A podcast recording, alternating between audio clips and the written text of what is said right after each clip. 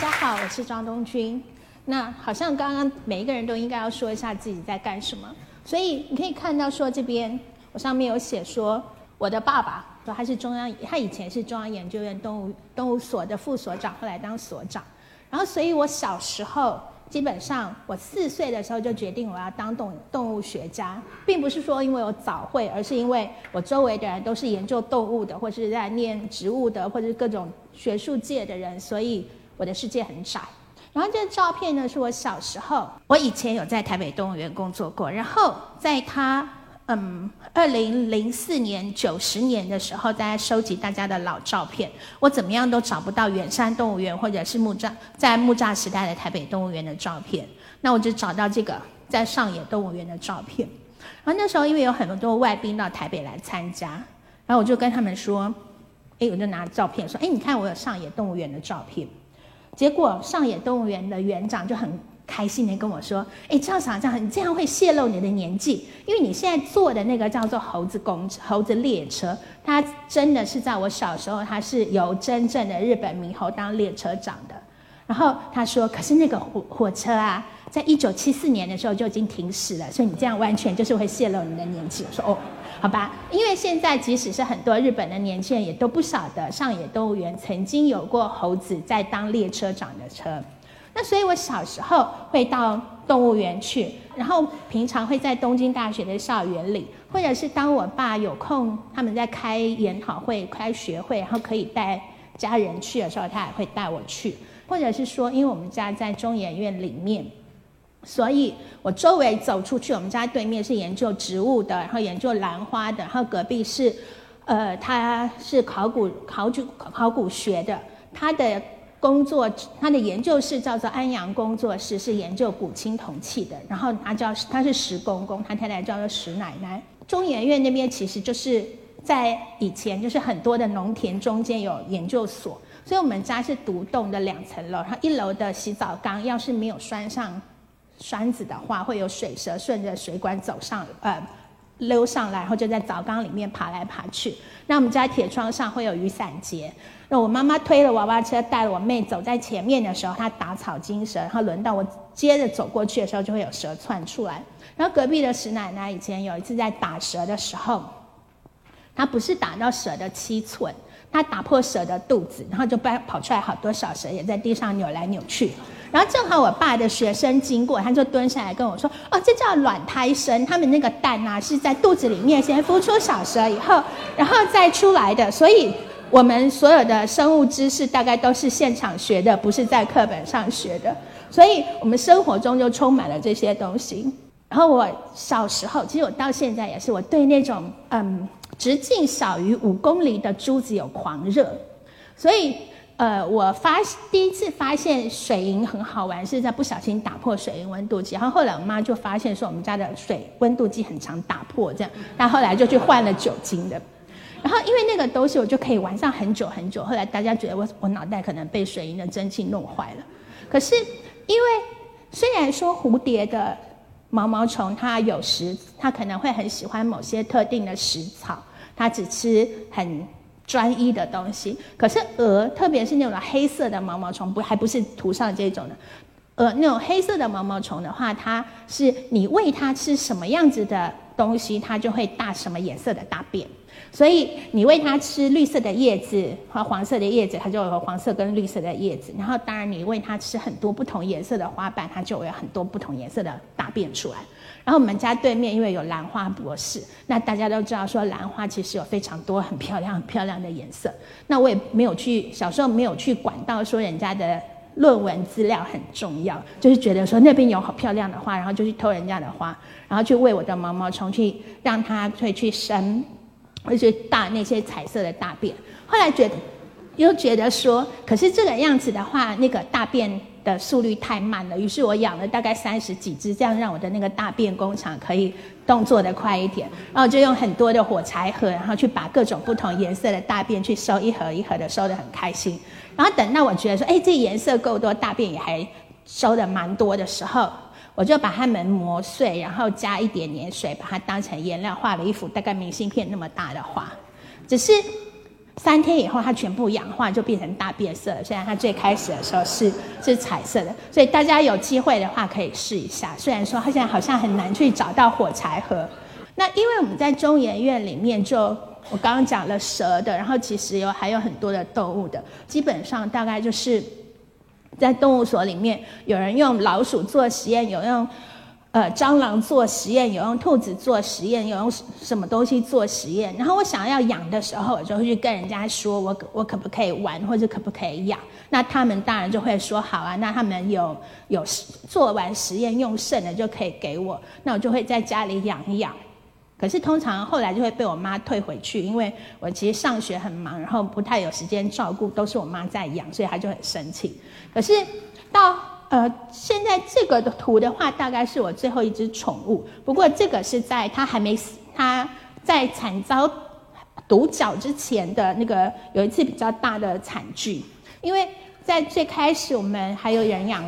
养仓鼠，然后有学长去捡，就是去救伤，去救了一只猫头鹰回来。就早上我学姐来的时候，发现她养的仓鼠上面停了猫头鹰，然后那个有一只仓鼠母的已经被吃掉，然后那公的在里面很生气。然后我有一个学弟是他的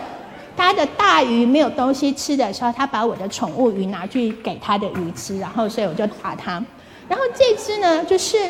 当我的我养的这只它是蓝色的，它本来叫蓝宝，就是名名字随便取嘛，就蓝色的宝贝就叫蓝宝。然后我学弟因为有人在台大台湾大学附近的公馆的地下道捡到一只白鼻星，就送到我们实验室来，所以我学弟就养它。那在养的那天晚上，因为正好我学弟手上有一包已经快要烂掉的樱桃，他就喂它吃，因为白鼻星的别名叫做果子狸，他想说。好，那果子里应该吃果子，他就把那个樱桃给他吃。那结果，当然白鼻星会很喜欢吃，所以那只白鼻星就叫 Cherry。那 Cherry 跟我学弟都是夜行性的，他们晚上才会在。然后我学弟晚上会把 Cherry 放出来。那我是白天会带我的蓝宝到学校去，所以我们是日行性，那通常不会遇到。可是有一天，当我们在还继续在吃中饭的时候，那 Cherry 突然就从它的笼子里面，应该是有谁没有把门关好，就把它。就跑出来，就他就直接就扑上我的蓝宝，然后就一口就咬下去。然后我学长看到，就正好一手把我的鸟抓起来，一手把那只白鼻星打下打到地上去。以后还好我学长动作很快，所以你只有看到说桌上这一堆是他屁股上的毛，就是这堆这堆毛就没有了。然后我的鸟是在的，所以后来。这只蓝宝后来就叫做笨宝，因为只是看到说一只鸟只有前面，然后后面就是那种被屁股被扒光的鸡那个样子，就很丑，而且它没有办法保持平衡，因为你就看到一只鸡，然后就很像电动娃娃那个样子，走路会这样一倾一倾，因为它没有后面的这些尾巴可以可以挡在后面。然后自从这一次以后，我们就知道说，OK，好，果子狸，你是因为。你的味道闻起来有点像那个开始腐烂的水果，并不是因为你只吃水果，所以叫果子狸。所以我们在那之后就开始喂它吃肉，所以它果然它的生素是有用的。它要为了要吃我的鸟，大家知道说白鼻星是杂食性的，不是不是吃素的。所以我们的很多知识其实真的都是从生活里面来的。然后因为有这种很奇怪的事情，那再加上说。呃，我们实验室通常都是一个带一个，然后我带那只那个刚刚养白鼻星的那个学弟，然后我会跟着学姐去做他的实验，因为很多实验都需要人家陪。这个池子在阳明山的面天山上面，它是一个人工的水池，你可以看到这边有一根竹子，那仔细看的话，你可以看到上面有刻度，这是在研究台北树蛙的。因为台北树蛙大概是台湾的那种秋冬繁殖的青蛙，大概在十月到四月中间会看到它。所以在这边你有看到白色的这些，其实是台北树蛙的卵泡。然后我们就要去记录，当然是要记录那天的气温、水温、湿度，然后还有水的高度。记录水深，你就知道说天气天气是怎么样的时候，它为了不要让自己的卵泡。进到水里面，它这样整泡就死掉，然后它就会在比较里面，或者在哪一些地方，你就去记录它的高度。所以，我们每天做的事情就是，当天黑呃白天，然后我们就先去看一下，说有没有前一天先下过的卵泡。然后到了晚上，就是我跟我学姐就坐在那个池子旁边，然后先听青蛙叫，听说哦哪里哪里有几只在叫。我附带说明一下，母青蛙是不会叫的。当我们听到母青蛙发出一声叫声的时候，它是它被蛇咬到的时候，它才会叫。所以母青蛙是不会叫的，请记好。然后呢，我们就每天要去记录说说哦，好，那边有几只在叫。然后接下来我们就会拿录音机去录它们一只一只的叫声。等录完了以后，我们再打开手电筒，然后把青蛙抓起来，去量它的体长体重，然后帮它上标，再放回去。然后等到隔天，因为他们白台北树蛙的公蛙是会挖挖一个小洞，然后在里面叫，然后母蛙就会过来跟它一起在里面呃假交配，然后去产去生这个卵泡。可是因为他们另外还有一些别的公蛙是有卫星行为的，就是听到有公蛙在叫，可是他又没有要自己挖洞，他就在附近听。然后等到那只公在叫的公蛙的洞里面有母蛙来的时候，当青蛙在讲交配，他们就一起顺便就跳上来，所以一只台北树蛙上面可能就会有好几只公蛙在那边一起。然后呃，继续再附带说明，就是像蟾蜍的话，它会。抱成一个球，就是一只母的在中间，然后外面一堆一堆蟾蜍在外面，公的在外面。所以我学弟有的时候看到他们那个蟾蜍球，他就会把他们踢碎。然后我说：“你们你都在破坏人家好事。”他说：“可是因为最里面那只母蟾蜍，有的时候会因为整个被闷在里面，所以会闷死。所以动物有的时候就会做一些很奇怪的事情。那这个是台北树啊，它在洞里面叫的时候是这样。那这是一个示意图，然后是。呃，我们要去找青蛙的时候，其实就是下到水池子里面，然后去看那个刚刚池边的那些东西。所以我们都要穿水靠那个防身的沼泽连身的沼泽衣在身上，好用手电筒去看。然后十月到四月，其实在阳明山也是蛮冷的。那有的时候气温到两三度，然后因为那边正好是风口，又很冷。然后可是。因为他们挖了洞，然后土里面冬暖夏凉，然后他们十几度都还会照得很开心。可是我们就必须要下到冰冷的水里面，所以在还没有暖暖包的时代，我们是用黄白金怀炉，一个在胸口，一个在口袋里面，然后还是冷到爆炸。到我现在现在是呃，我可以根据我身上哪里痛怎么痛，告诉你是三个小时以后要下雨，还是三天以后要下雨，都是因为在池子里面，还有在七家湾里溪里面看樱花、过龟看来的。所以，呃，有一些人会说：“哎，你们做野生动物研究好浪漫哦！”说浪漫才有鬼了，那个全部都是职业病。这也是他们产卵的样子。然后这只是母蛙，它是后来才来的，它颜色比较绿。那这只公蛙，因为它在它的洞里面已经待蛮久了，所以它的颜色就变得跟土的颜色比较近。然后它们就是这样用两，要各用两只后脚，所以就是用四只后脚去把。它产出来的身体上面排出来的粘液打成这样的泡泡，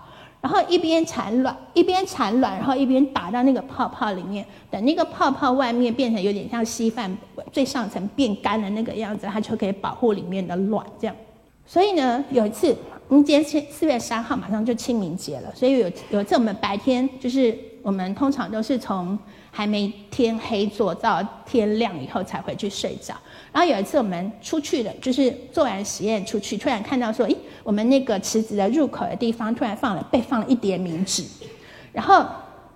等到我们下午要再去看那前一天有没有下再有卵泡下下来的时候，看到那叠冥纸变得更大的一堆山。然后我回家跟我妈妈说，我妈说你们一定是吓到人家，人家那种三更半夜那种上山下山的登山客，听到那种在。林子里面传到女生的讲话声，然后突然就会有手电筒的光，而且因为我们手电筒的光为了要去看青蛙，然后又不能去惊吓到他们，所以我们手电筒前面还遮了红色的玻璃纸，所以那纸的颜色看起来就很奇怪。他说：“你们一定有去吓到人家，你们被人家拜到了，你看你们做的多不好。”说：“可是我们只有在做实验，怎么会这种事情？”那因为就是有很多这种很奇怪的事情，虽然我们是在做动物的研究，可是会遇到很多很有的时候是不讲理的，有的时候很奇怪的事情。然后包括我们挖洞，然后要去放那个温湿度的自动记录器，结果我们好不容易把那个很重的机器这样扛扛扛扛上山，就发现说我们早上挖完准备要放那台机器的洞，被登山客当成野战厕所。然后就非常的生气。然后那天晚上就去打蛇，把它丢进去，说好看你谁敢再来上厕所，我再继续丢，我下次就丢活蛇。所以那次就很对不起几条毒蛇，因为就顺便就把它们毒死了。所以那些东西就统统写在书里面给大家看，这样。然后呢，然后后来呃，因为我在京都大学，在京都大学念博士班，然后刚刚那本书最最后就有写到说，我其实写到快完的时候。有一次，就打雷，就是天下雨打雷，然后我的电脑就整个就烧掉了。然后隔壁邻居呢，他们在看电视，电视也整个就喷火烧掉了。然后我就去隔天就跟我的老板说，我的电脑被雷打掉了。他说你都没有备份吗？我说我有手写的原始资料还在，可是我分析的跟我写到差不多的东西都没有了。他就说哦，然后就没有就没有再管我了，然后，所以就后来就放了一阵子以后，我的老板啊，或者是隔壁实验室的教授说：“哎，你赶快写了，随便写什么都给你，赶快写。”然后我大学同学就说：“反正那种东西没有人要看，你赶快写完交出去就好了。”然后想说，可是我为什么要花时间去写没有人要看的东西？何况我觉得我已经写过了，不想重写，所以就继续蹉跎到现在。然后有的时候。那个 嗯，我的作者简介、译者简介上面会写说我的博士论文怎样怎样，然后同学说，你你再不然你就去把你的博士论文写完，再不然你就把那拿掉，不要再用那个当借口这样。那所以呢，在十四年前的四月一号愚人节，然后我就回到台湾工作，然后那时候就是在现在改名，然后叫台北动物保育教育基金会的地方工作。然后中间我又去动物园当职代，当月聘记证啊什么，当了几年这样。那有的时候就会主要还是在做推广教育，所以这个呢是有一次我们在非洲区的狐猴展场里面在办活动的时候，我同事说你不要动，我就没有动。后来他说看镜头，然后就看镜头。后来给我两这两张照片，因为我们。戴了口罩，穿了围裙，然后可是对狐猴来说，你可以看觉得说，好，这只狐猴应该第一个它身体很健康，因为身体不健康的时候应该在哪里病歪歪的。第二个它应该很聪明，所以它知道说这个人我以前没有见过，这是新的来给我玩的，所以它就来拆我的围裙。然后等到我同事叫我看镜头，他的围裙已经拆的差不多，而且也很开心的一起看镜头。所以我们确定说狐猴会有好奇心。那这张照片我是用来跟小朋友说，你要是没有好奇心的话，你比不上一只猴子这样。那所以像这些东西呢，你就会把它写在书里面。那像这本这本来叫做《青蛙巫婆动物魔法厨房》，它现在改名字叫《巫婆动物鼠之鼠之》，因为这本书它经常会被放到食谱区。可是它其实是讲动物行为的散文，你看，就是连这个呃简中版都叫巫婆上菜，所以它可能有的时候还是会去食谱区，所以在新版我们就叫动物数之数之。然后编辑说为什么要叫数之数之？我说那个做动物的人呢，可以看到大家数蝴蝶几只，鸟几只，像现在那个会那个黑，不管是黑鸢啊，还是灰面狂鹰啊什么，大家每天都在数过境有几只，一天到晚在数数数几只几只啊。我说连我去台大体育馆游泳的时候，我发现说我在每次在换气的时候，我都在数墙上的砖头。后来我就不数了，我就不去游了，因为我觉得说我一直在数好辛苦。那为什么会在食谱区？就是因为我里面的三十几篇文章里面，每一个在后面都会有一个食谱。可是并不是说我要去讲我把怎么样把那个动物煮来吃。虽然说在动物勉强学堂里面，我们真的是在日本的时候有学长去捡到被车子撞刚撞死的日本的狸猫，然后他捡来说：“哎，你会不会煮？”我想说你是以为我中国人什么都吃吗？可是我还是把它做成三杯狸猫，而且我煮了两次。然后呢，在动物魔法厨房里面呢，就是像这样，我们有几个是做来给小朋友试试看，就可以看到说，你拿一颗红地球葡萄那种不用涂葡萄皮的的葡萄，然后让大家沾巧克力，再裹可可粉，然后再一起拍照片，然后再做成像这个样子的很好吃的葡萄巧克力点心，然后就叫大家拍照，然后把它吃掉。以后呢，我开始讲粪金龟的故事。然后他们就会突然想起来说：“我刚刚的那个东西，那个巧克力葡萄，好像就长这样，对不对？那所以这个呢，杏仁就一定要椭圆形的地方在上面，因为那个粪金龟是用后脚在推粪球的。然后啊，做完了以后，因为现在大爸爸妈妈付钱在办参加活动的时候，都会把他们的材料给小朋友做，然后他们在旁边拍照片。于是呢，爸爸妈妈就会很开心的问小朋友说：“你刚做的那个便便好不好吃啊？”然后小朋友就会很生气的说：“好吃。”然后接下来说：“我要回去做给谁谁谁吃。”通常都是他的那种亲朋好友啊，还是死党什么的。那他当然也不会很好心的，就是跟人家说：“哎，我我学了一个巧克力葡萄，好好吃，我请你吃。”他一定会在他请人家吃完了以后，尽可能把这个粪金龟推粪球的事情讲得越恶心越好。可是他们觉得，他们跟我学到的是恶作剧的方式，他们并没有觉得他们在学动物行为，于是他们就会一直不停的去传下去。那当然，他就会像老鼠会那个样子，一直扩散下去。然后大家在觉得他在恶作剧的时候，其实他一次一次又重复的去讲粪金龟的事情，就已经把他的粪金龟的行为讲得非常的清楚。然后，所以这些。呃，关于大便的事情，刚刚那个是写在这个史莱芬多学院里面，用所有的这些谐音的成语俚语，然后来讲各种动物的大便。然后动物通通逃走的呢，是我今年二月刚出的一本书，是写在一个假的动物园里面，然后有很多动物逃走的事情。那其实那些动物逃走的事情，就是包括台湾的动物园、日本的动物园、澳洲的动物园，很多动物园发生的真的事情。然后我以绘本的事情来呈现，因为我后来发现说，你要做野生动物保育，你去纠集像今天这样很多大人坐在这也不太可能。你最好的一个方式就是你对着小朋友讲，然后因为小朋友要大人跟来讲，所以他们就会，你就可以假借教小朋友的时候教给大人，所以就有很多事情在这边做。然后在最开始，我们看到那个动物园的浅山，你可以看到说，现在野生动物面临的非常多的问题，那很多都是滥捕滥盗猎，或者是很多食补药补。那可是这些有很多都是直接是假的，它并不是真的。你可以看到这个是一个台湾的地图，然后上面有这些，它是陆沙的地图，然后这是去年的。然后今年光是一月跟二月，台湾的石虎在苗栗县就已经被车撞死了五只。可是这个东西全台湾不到一千只，可能不到八百一千只。然后在一月、二月，今年就已经死了五只，还不算前面的。你就会知道说，其实台湾的很多动物真的是濒临绝种。然后像这只叫做吉宝，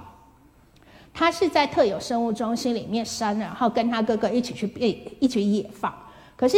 它带了无线电追踪，然后。野放以后，它在不到一个月之内，它就回来了。它的它少了一只前掌，因为它中了陷阱，所以它现在就只能一直住在动物园里面，没有办法。那所以我们现在就有这种有募款的，或者是有做一只石虎的阿人偶，叫做阿虎，然后出去做宣导。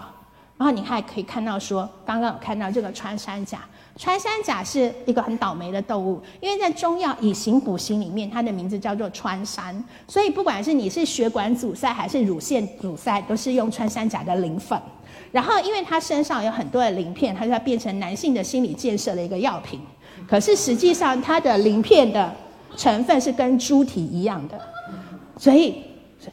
你可以啃自己的手指手指甲就好了。然后呢，这个呢是食蛇龟。一样，你要是吃龟苓膏的话呢，龟苓膏里面真的有龟壳的粉，然后它们是一种英文叫香龟，因为它头头跟脚跟尾巴都可以塞，都可以装在它的壳里面。然后大家也知道说乌龟是怎么样。然后我们在做保育的时候，那这是食蛇龟，它现在真的是面临非常大的问题。那这些是它们。